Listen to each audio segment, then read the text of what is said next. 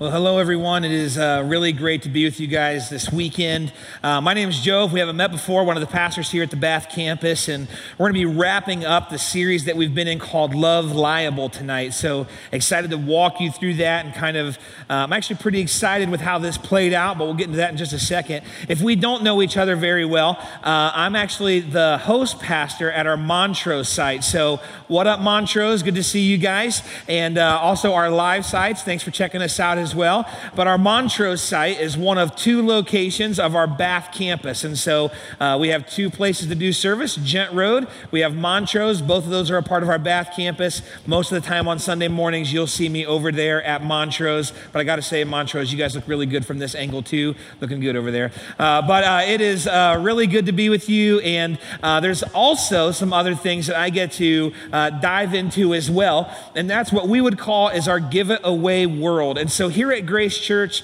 uh, our motto is to know it, live it, and give it away. And so I get to be the lead pastor of Give It Away, which mostly means that I get to help the church continue to engage outside the walls of the church building. So out in our communities, out in our cities, and all around the world through global missions, uh, we get to dive into that stuff, and it's a lot of fun. And there's a lot of really cool things that are continuing to develop and come together, and we're seeing life change and impact happen in neighborhoods all around the Akron uh, area and also uh, all around the globe. And so it's fun to watch those partnerships continue to connect. It's awesome to see folks like you continue to jump in uh, in those ministries, whether it's in a neighborhood right here or take off on one of our 10 to 18 short term trips around the world every year. Uh, it's a lot of fun to jump into those. And we're seeing great things develop and uh, progress in Haiti. There's some wonderful things happening there with our partner church and in that community that we're really excited about. We're also seeing a lot of um, stuff that we've been praying for begin to come to fruition uh, in Chad, things that we've been working on for nearly a decade. And so it's fun to see some of those seasons continue to ebb and flow and see local leadership really grab the reins and own what they want to see God do in their community and in their country. It's just awesome. And among other things as well, like our partners in Mexico and Philadelphia and all those things as well. So if you ever want to get involved in that stuff, there is a place for you to make amazing impact in our community and around the world. So let's jump on into that together. Now, Today, we're going to be diving into this conversation or continue this conversation about love. And we've really been kind of navigating this conversation all the way back to Easter, which may seem incredible to some of us like, wow, Easter now that I think about it, was a, way, a ways ago, but uh, that's how awesome and deep love is. That we've been able to talk about it at least for this many weeks, and honestly, we could probably keep on going, um, but there's uh, a cap to things, right? And you guys want to change topics, it's fine. No, it's really good. Um, but what's really fun is we've seen this really kind of develop in the course of it to really paint this beautiful picture for us. And at Easter, it really is this catalyst of who Jesus is and what he's done for us, and how that then actually Im- implores us, excites us, inspires us to follow after that love that He has given to us. It leaves us liable to serve and care and love on other people. And so at Easter, we see Jesus giving His life up for us to die for our sins and then raising again, offering us eternal life. It's incredible, this gesture that He's given us, and that He's saying, Right, now I want you to uh, love each other as I have loved you. In the same way uh, that I have given up my life for other people, I want you to do that for others. It's, it's a continual way to show a real uh, love and intentionality with the people around you. And that's a big statement because Jesus did big things and Jesus did incredibly hard things but we've been walking through that in this series of what does that actually look like. Now, of course, after that, we got into different ways of how uh, we need to respond to Jesus' love, uh, how love keeps no record of wrongs. Uh, if you have heard that, if you were here for that message or you watched it online, that's where Jeff talked about a ping pong ball and a bucket thing, and it's actually become a thing in our family. We're like, hey, it's time to move a ping pong ball over. Like, it's become real language. If you don't know what I'm talking about, I highly encourage you get online, get on the app, recap those. We talked about how love is true, how love always protects, uh, how love trusts. And last week, Pastor Brad walked us through how love always hopes. which was incredible. And I feel like just totally fits Brad's personality. He's kind of a, a hopeful, encouraging guy, kind of by his default nature. But this week, I get the end of that passage, which says that love always perseveres. And I'm like, thanks. I get to talk about the hard stuff, the gritty stuff, the like, how does love continue to dig its heels in even when it gets hard? And so I have a little bit of a grudge against Brad, but apparently I'm love liable and I need to like love him and forgive him and all that stuff. So uh, we'll, we'll walk that through together. Uh, but today we really are going to talk about this, uh, this idea, which is funny. Now, when I first think about things like perseverance, my mind uh, usually tends to go to things like this that every pizza is a personal pan pizza if you try hard and believe in yourself, right? Like I can muscle through and make it happen. And I've tested this, and it's true, right? I have yet to meet a pizza that if, if you put your mind to it, that you can't make a personal pan pizza. Matter of fact, somebody was just telling me about a challenge the other day that if you eat this entire pizza and drink like 64 ounces of you know soda or whatever during a meal, it's a $50 buy. And if you eat it all in like an hour and a half, like you get a $500 reward. And I'm like, duh, like when do I sign up? And then they told me it was for two people. And I'm like, well, I was confident when it was just me. So let's go, right? Like, so pizza's my thing. I can definitely persevere uh, through that. Probably should persevere a little bit less, but that's another day. Stop judging me. Okay, so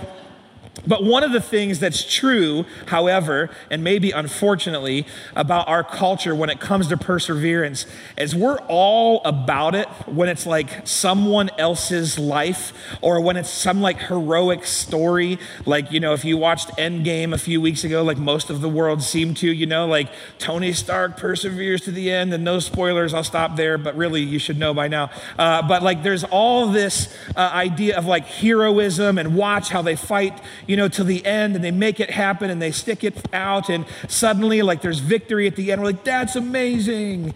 But then when it comes to like our life and we're like, you know, you really should persevere through that challenge or that hard relationship or that thing you're trying to discipline yourself and we're like, back off, buddy, you do you. You know, like, and, and, and we don't want to hear other people challenge us and cheer us on to persevere. It tends to be how we go. We even have catchphrases for it, right? Like we talk about burning bridges all the time. We talk about the fact that, you know, you're dead to me. Like that's that's like a thing, you know, like you're dead to me. Or how quick are we to unfollow or unfriend or block or something like that on social media? Like eh, you've posted too many things I don't like, ding, un, you know, deleted, unfriend. I'm out. I don't want anything to do with that. I'm not persevering through your antics. We see it all the time in our culture and our media where like you know there's no more sparks. So I just bailed on a relationship or you know I just really followed my heart to this thing and I'm not persevering through any challenges or any muddy waters. I'm out. I'm done, right? Give in to whatever your heart desires and don't let it worry. And if it takes you away from things, like our culture continues to perpetuate that. And even in a serious, meaningful, ceremonial moment, right? Like when we're in the throes of a marriage vow, we say things like for richer or for poorer, for better, for worse, right? And we get through all of that, and in the back of our minds, like we mean it, but we're totally like, but I mean, we're gonna be richer and healthier and better. So, like, whatever, like, here we go. We don't really think always through the implications of what if we have to persevere through all the bad stuff, which leaves us kind of high and dry when the bad stuff starts to hit us and then we're challenged to persevere like Jesus has called us to persevere and like he persevered for us and it gets real hard real fast and that we just want to back out. We might say bye Felicia. You know we're done.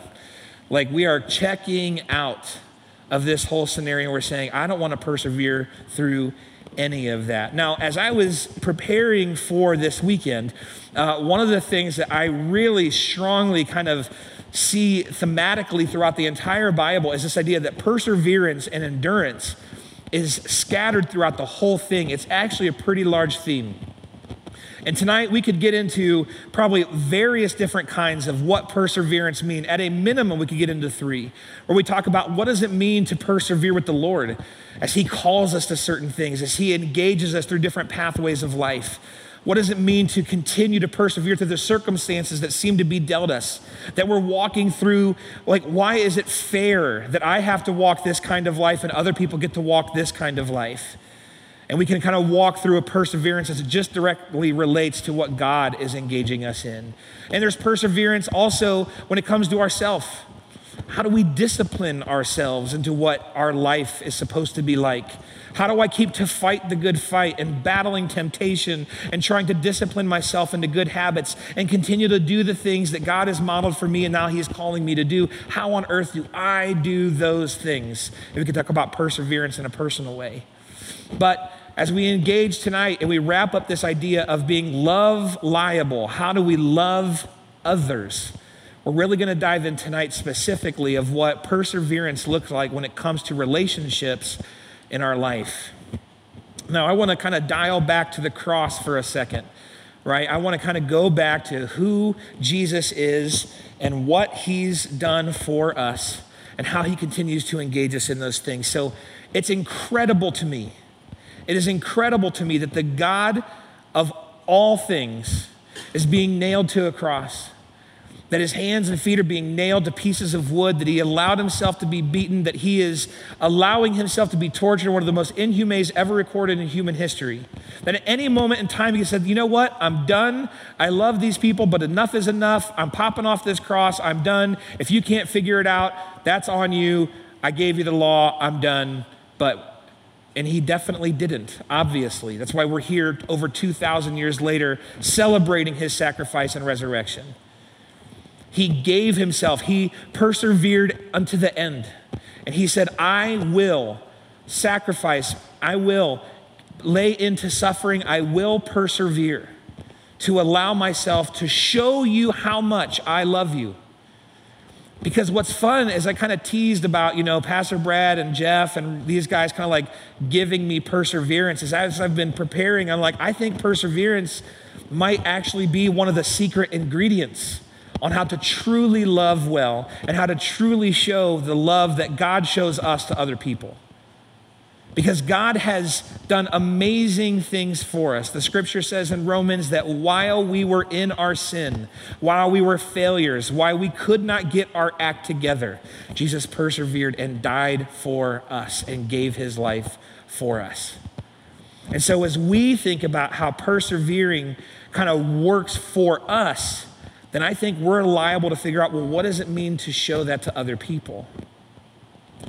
Now, if you're like me at all, when you're thinking about how do I persevere with other people, oftentimes we're probably on the other end of the spectrum where we're asking ourselves questions like, well, how many times do I have to put up with this person's junk before I can finally write them off? How many times do I have to let my spouse or my boyfriend or my girlfriend or my teacher or this person do something unfair, uncruel, mean to me, challenge me, you know, all these different things before I'm allowed to write them off and say, I don't want you in my life. I'm unfriending you. Bye, Felicia, and all those kind of things. We're done. You're dead to me. And we're counting down the moments or the days, and we're looking for opt outs to say, I don't want to invest in you anymore. I'm done. But I don't think that that's the kind of love that Jesus is giving us. And here's why. I think sometimes we hear a phrase like, God is the God of a second chance. God is the God of second chances. And we buy into that to, the, to a fault. Here's what I mean by this I don't think God is the God of second chances. I think God is the God that takes the chance for us and then accredits his results to us. I have a four year old daughter. Um, if I gave her a calculus exam today, she ain't gonna pass. My daughter doesn't like to count to 20, right? Like she's not gonna pass calculus. She has no idea what she's doing. She's never engaged it before. And I could be a gracious and loving, forgiving father of second chances and say, Well, honey, I know that you're trying and that you failed and that you've sinned against me in this math class, but guess what? You get a second chance. And then she's gonna be like, oh, well, now I get it and now I can ace it. No, like she's still going to fail the calculus exam. Most of us would fail a calculus exam, right? It has nothing to do with being four, right? And even those of us that might excel at calculus, the likelihood that we're going to ace it. And God's like, no, no, no, no, no. I'm not the God of second chances. Hear me out. I will take the test for you. I will live the life for you as the person of Jesus Christ. I will live according to God's ways perfectly. I will lead a sinless life and I will offer my body, my life as a sacrifice, and it will pay for your entry fee, so to speak.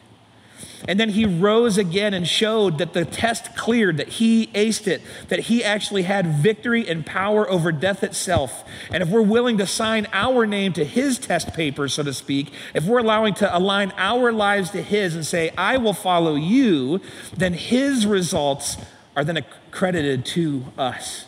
God is not the God of a second chance. God is the God of taking the chance for us and then ushering us into freedom thereafter. And as then we look at that offering and look at how God gave himself to us, and then he says something like, Love always perseveres. I think now we're challenged to start to give that type of love to others as well. Now, I want to take a look here at a piece of scripture. You want to open up your Bibles to Second Corinthians uh, chapter 11. We've been walking through First Corinthians chapter 13. So, Paul wrote this letter to the church in Corinth, and he's explaining all these different aspects of what it, what it looks like for God to work in and through us and how that uh, works with other people as you build these relationships. And so, he walks us through this love passage love always trusts, hopes, perseveres, etc. But then, as you think about that concept of the fact that love always perseveres, he writes a second letter. It's called Second Corinthians, very creative. Okay, and he writes the second letter, and, and a chunk of this in chapter 11, he actually shows us what, as a follower of Jesus, perseverance can look like when you see what God is actually trying to do. So join me in Second Corinthians 11, verse 23 it says this Are they, are they servants of Christ? I'm, I'm out of my mind to talk like this. I'm more. Now, this is not Paul bragging and being arrogant about who he is and what he's done. He's just saying, wait a second, watch how my life has had to suffer and persevere through this. He continues, I've worked much harder. I've been in prison more frequently. I've been flogged more severely. I've been exposed to death again and again. Five times I've received the, the Jews the, uh, the 40 lashes minus one. Three times I was beaten with rods. Once I was pelted with stones. Three times I was shipwrecked. I spent a night and a day in the open sea. I've been constantly on the move. I have been in danger from rivers, in danger from bandits, in danger from my fellow Jews, in danger from Gentiles, in danger from the city, in danger in the country, in danger at sea, in danger from false believers. I've labored and toiled and have often gone without sleep. I have known hunger and thirst and have often gone without food. I've been cold and naked. And besides everything else, I face daily the pressure of my concern for all the churches. Who is weak? And I do not feel weak. Who is led into sin, and I do not inwardly burn? If I must boast, I will boast of the things that show my weakness. The God and the Father of the Lord Jesus, who is to be praised forever, knows that I'm not lying. In Damascus, the governor under King Aretas had the city of Damascus guarded in order to arrest me. But I was lowered in a basket from a window in the wall and slipped through his hands. Like this man if you read one of those phrases, has probably suffered and persevered through more than almost, if not all of us. But the reason that he was willing to persevere is because he understood the level of A, the love that Jesus had poured out for him, and the level of love that Jesus had for everyone else that he was trying to assist. He understood that Jesus had fully, fully given himself, that he was the Lord, as he said in this passage, to forever be praised. That he was one that was worthy of following. And then Paul is saying, hey, I've now walked through this suffering. I'm encouraging you that if you face any type of persecution, suffering, something you have to bear, go through that seems unfair, that it's not, you shouldn't be your lot in life, whatever it might be, that because of Jesus' great love, you too can rise to the challenge and be empowered by God to persevere as well. Let's face it, sometimes we go through things like this right as that passage opens up that we're looking at all of these things of being working harder, that have been in prison more frequently, flogged more severely, been exposed to death again and again, that we walk through different illnesses. Different things happen in our life where a loved one goes through a medical emergency and we don't know how to walk alongside them in it, but we're going to. That we've been in situations where it seems like life is just hitting us in a very unfair way and we don't know how to get through it, but we know that with God's strength, we can. That our circumstances seem like they can't be fair, but honestly, that's not up to us. And God is challenging us and encouraging us to persevere. You see, Paul knew exactly what he was suffering for. He knew that his cause of living this life was for the aspect of other people. He wanted the people that he came into contact with to see a tangible expression of the unending, never ending love of Jesus. That it was more than just Jesus has an affinity for you and kind of likes you, but that he and I, being Paul, are willing to give of ourselves completely for the sake of you knowing Jesus. When, when we have a vision for people, then we're able to do the same thing. And we're able to take those, those moments and those trials and really see them come to bear. You see, trials are a catalyst to gaining perseverance. Everyone is able to love when things are going easy. When health is there, when the money is there, when the situations are there, when the timing's right, when everyone's laughing, when it's a sunny day in Northeast Ohio, it's easy to love. It's easy to be hunky dory and easy to smile and easy to high five, and it's easy to say, Isn't this great to be together, that we're friends, that we're family, that we're walking through this part of life? But no one is impressed by that. That's what everyone does. That's what the worst people in the world do. When life is going fine, they're good with it too. And Jesus is calling us to something more.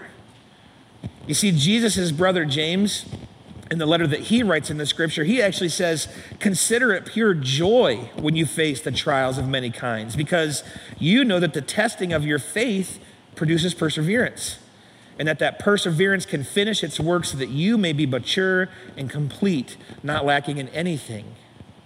You see, we have an opportunity to actually become more and more like Christ the more and more challenges we face the more and more we're willing to allow our lives be the one that loves through perseverance.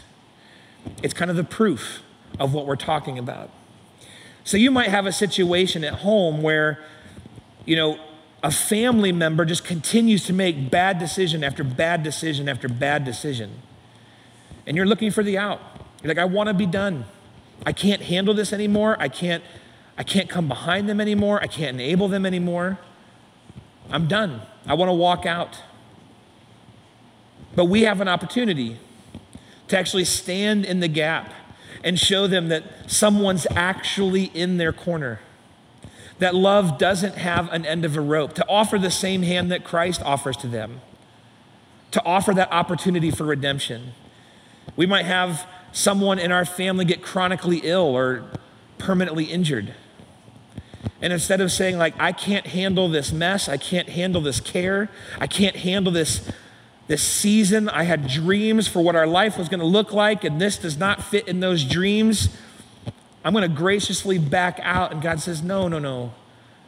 Persevere. Love always perseveres.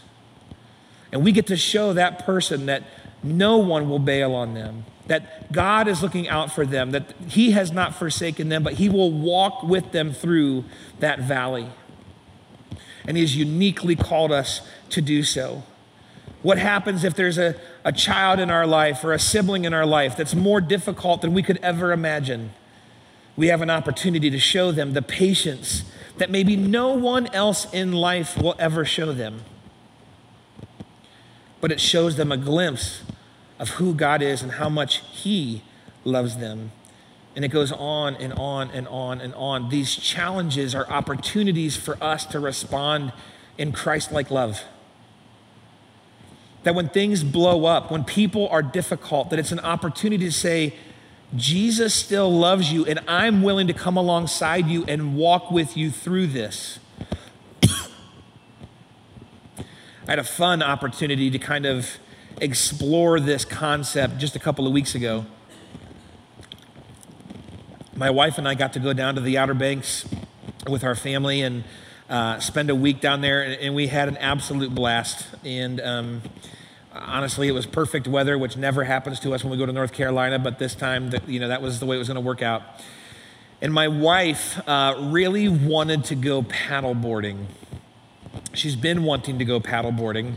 And um, for some reason, um, I haven't been, you know, being proactive to make that happen. Can't imagine why, but I hadn't been doing that.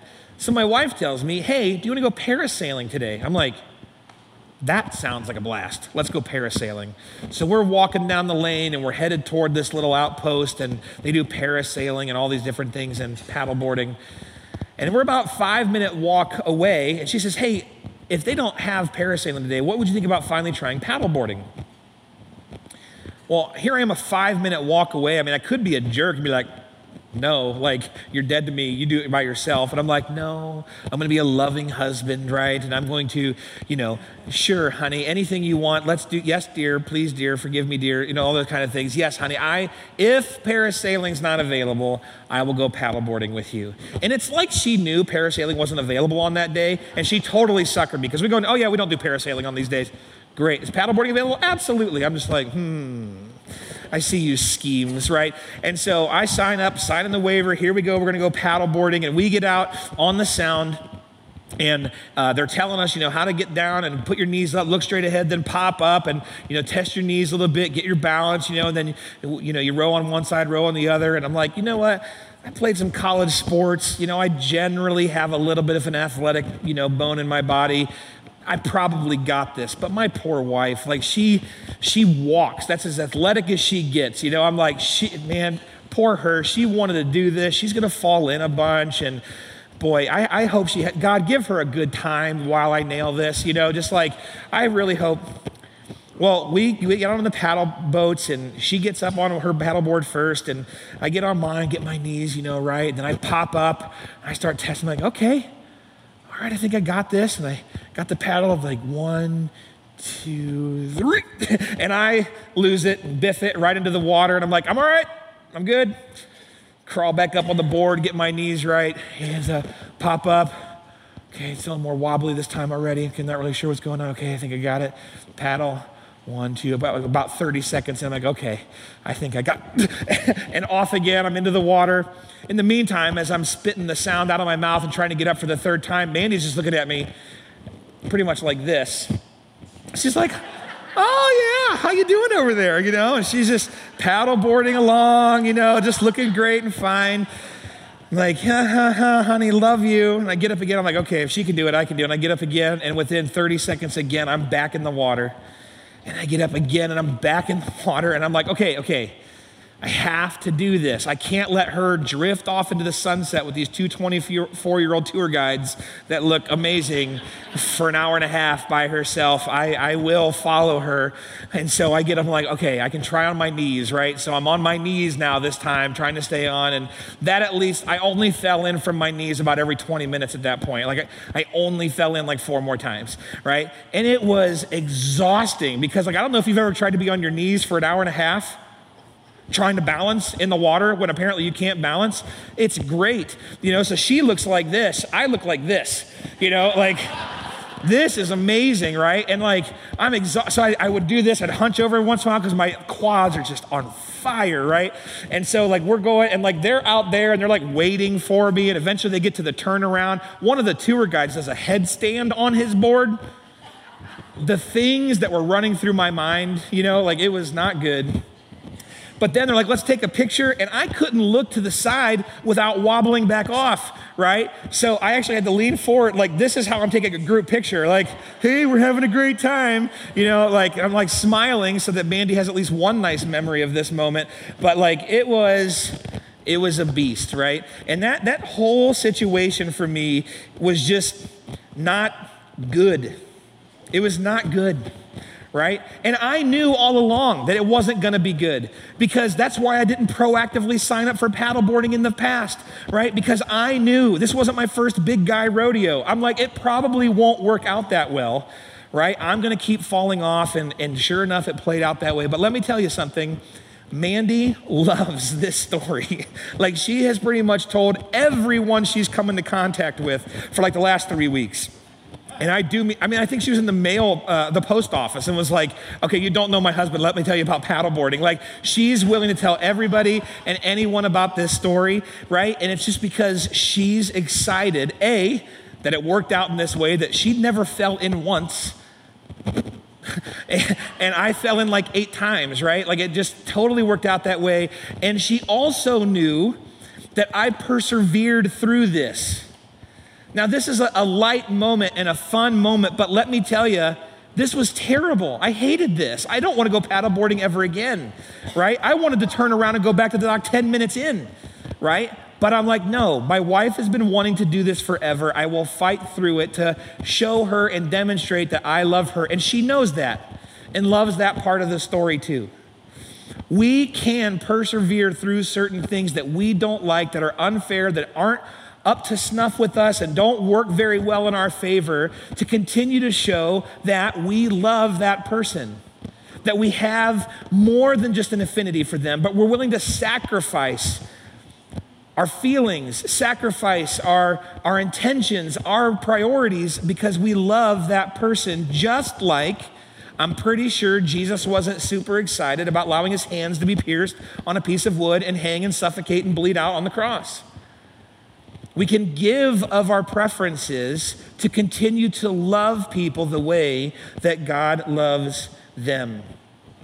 Now, this is where it starts to get a little bit tricky because some of you might already be thinking to yourself, does that mean I have to put up with everything at all times from anyone, regardless of what's going on? No. There are a couple of instances that are principled in a sense that you don't necessarily have to just allow everything to keep crumbling on top of you. One is if it's an abusive situation. If it's a situation where all of it is directed completely on you and you know it's abuse, you can seek refuge and potentially freedom from that scenario. But always try to process that with godly counsel, godly advisors, to see if it's a situation where the community can rally behind and make sure you're not the only one with a certain perspective, that they can listen to you and hear you and help you and navigate with you and probably offer hope outside of that situation. The second situation is a, is a scenario where the scripture explicitly says to flee from this type of thing to flee from this sin, to walk away from this. The enemy is like there are opportunities, there are situations where even the Bible itself, where God made sure to write down for us, this is not a scenario that you should regularly find yourself in. But that's not most cases. Most cases are situations where we have an opportunity to persevere and show the love like Christ shows us. We have an opportunity to persevere through the challenges of some type of uh, healthy scenario, or maybe someone's challenging us to take a step forward, to actually grow and develop and become more like Jesus, to love someone better. And oftentimes we can respond and say, I don't want anything to do with that. I don't want to take those necessary steps. I don't want to do that. I don't want to grow in those ways. And I think God is saying consistently through the scripture, persevere because on the other side is redemption that you can't fathom.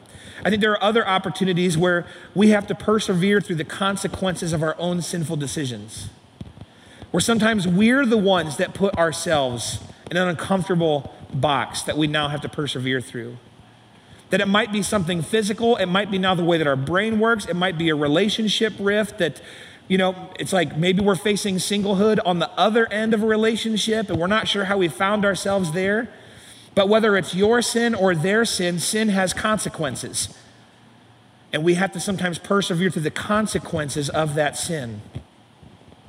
And then there's also the opportunity where sometimes we have to uh, persevere through our own circumstances of some type of persecution that's outside of our own control. You're battling something that you have ideally against a school or, a, or even the government or a, a, an airline or a taxi company. It doesn't matter. Where a circumstance outside of your control is kind of coming against you, and now you kind of have to love through perseverance in those scenarios. You're like, why do I deserve to have the overnight delay at an airport? Now I'm put in this wonky hotel, and I don't know how many roaches are staying with me tonight, but I was supposed to be on a flight home, and I have this meeting tomorrow. Don't they know? Can't they fire up a plane and at least get me home? Like, I mean, and, and suddenly we are so angry that we can't even initiate love with a stranger because of a circumstance that's outside of our own control? And how do we love through perseverance through those things? And whenever you're confused, whenever you're like, is this a situation? Is this a relationship that I'm supposed to persevere through? That's exactly what the Christian community and godly counsel is for. That if you're in a life group, if you're in some type of biblical community, that this is the opportunity to process with those that know you and love you and say, like, this is what I'm going through. Here's my circumstances. Here's how this relationship is playing out. Is this, am I supposed to stick this out? How do I show them that kind of patience? How do I love them through this type of perseverance? What do I do? And we have an opportunity to seek that wisdom from God Himself through prayer and from the people that He has surrounding us in the body. You see, one of the greatest gifts that God can give us is these trials. And that's why James said to consider it pure joy when you face them. Because you see, the greater the challenges that love endures, the deeper love roots itself in our hearts. Mandy wasn't doubting the love that I have for her before we went paddleboarding, but she knows I have at least this much more love than she realized after I fought my way through it. And I'm good with that side of the story. I actually don't care about that. My legs feel fine now. I'm no longer tipsy. I pro- and I've boycotted paddleboarding, so I'm good, right? But because of that perseverance, there was health, maturity, growth, redemption on the other side where love was proven. And we have an opportunity in these relationships with people that have wronged us, with people that have mistreated us, in scenarios where the system can't help help it, the way we treat employees at a company, a business, or whatever it might be, we have an opportunity to persevere with love and show them something different than they've never seen before. Because, of course, you want to blow up, and of course, you want to give up, and of course, you don't want to do that again. But my goodness, what kind of love is that? That you would walk through this with such kindness and gentleness and hope and stick it out as we go through this. What's fun about the passage that we've been in in 1 Corinthians 13 it has this great explanation, right? That we've been walking through this entire series of what love looks like. It trusts, it hopes, it doesn't keep record of wrongs, it's kind. But the beginning of that passage, in verse 1 through 3, says this If I speak in the tongues of men or of angels, but do not have love, I'm only a resounding gong or a clanging cymbal. If I have the gift of prophecy and can fathom all mysteries and all knowledge, and if, if I have faith that can move mountains, but do not have love, I'm nothing. If I give all I possess to the poor and give over my body to hardship that I might boast, but do not have love, I gain nothing. You see, sometimes it's really tempting to say the right things, to try to believe the right things, to do the right things, but still operate without the love side of the equation. And we don't understand why those difficult people in our life don't understand the truth like we do. And we don't understand why they, the faith that we have, that they don't want to just grab onto that and say, I get it. I, and when we try to engage certain types of activity or service, they don't seem to respond in the, in the, in the loving way that we thought for sure would happen. And we're not sure why not. But it's because we've been resting so much in our words and the truth and the acts that we forgot to give love. I don't know about you guys, but I like to be right. I really like to be right. And in some conversations, I really want you to know how right I am. Sometimes at the cost of that relationship. And if you think about the big picture, that makes no sense. That we would ruin a relationship, that we would end a friendship, that we would sever a familial tie just because I'm right. We get in arguments sometimes with people that we love, and we're so bent on proving ourselves that we're correct that no one wins even after we've done so, because now we're just hurt and the shrapnel is left behind and there's no one to pick up the pieces because we were just resting in our own correctness. You see, love always perseveres. And when it looks at situations where, of course, you can say the right things, do the right things, believe the right things, but we have to do it in love. Otherwise, there is no response. And that's why Jesus showed us the depth of who he was, not by just proving that he was God or proving that he was right, but by sacrifice and by willingly offering the suffering of himself and saying, I am willing to go the extra mile for you for me. And now will you love like I have loved you?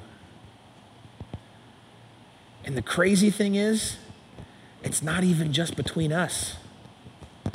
It's not even perseverance just so you can see redemption. It's not even perseverance just so the person that you're walking through that circumstance with or that tension with can eventually find some type of redemption or expression of love. It's also kind of miraculous because everyone else is watching. You see, your neighbors, the people you're praying for, your coworkers, your classmates, your family that doesn't know Jesus, the people that you come into contact with at an airport or a grocery store, wherever people want to push your buttons, they're looking. And whether they realize it or not, their soul is longing for Jesus. And they're longing for the type of love that is described in 1 Corinthians 13. They want to see the kindness. They want to see the love that doesn't keep records of wrongs, that always hopes, that always trusts, that always perseveres. They are longing for their Savior. And they have an opportunity to see it in us when we respond to the love that Jesus has given to us. That they can get a glimpse of the hope and the love that is in Christ when we allow ourselves to love the way that He's challenging us in these passages, when we love the way that He loved. And suddenly, the watching world sees a clearer picture of Jesus than they've ever seen before. And it doesn't make sense. Why would you stick that out? Why would you continue to go back to that person and help them out to walk them through that valley again? Why would you commit to seeing the redemption of that family member? Why would you take care of your parent after all the ways that they, why would you, why, and you could fill in your own, every one of us have a different circumstance. And the answer can always be because Christ loved me when I did not deserve it. Christ took the test for me and allowed me to link up with his results. Christ gave himself up for me. Surely I can persevere through this season, through this circumstance as we move forward. As a follower of Jesus, this is what we pray about.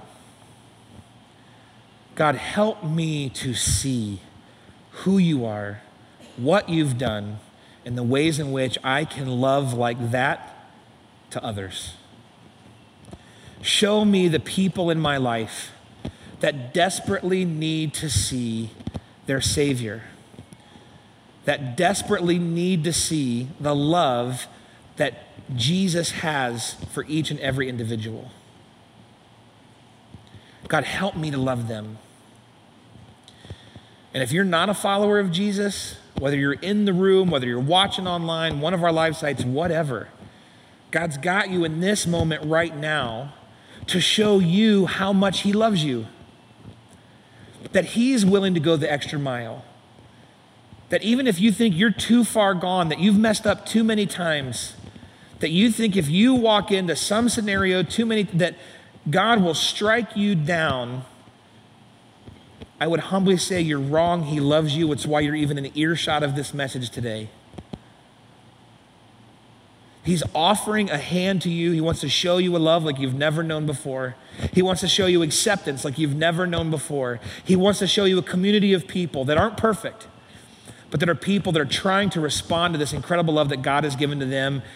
And if they do, watch out. Watch the love of God change lives, families, communities in the world.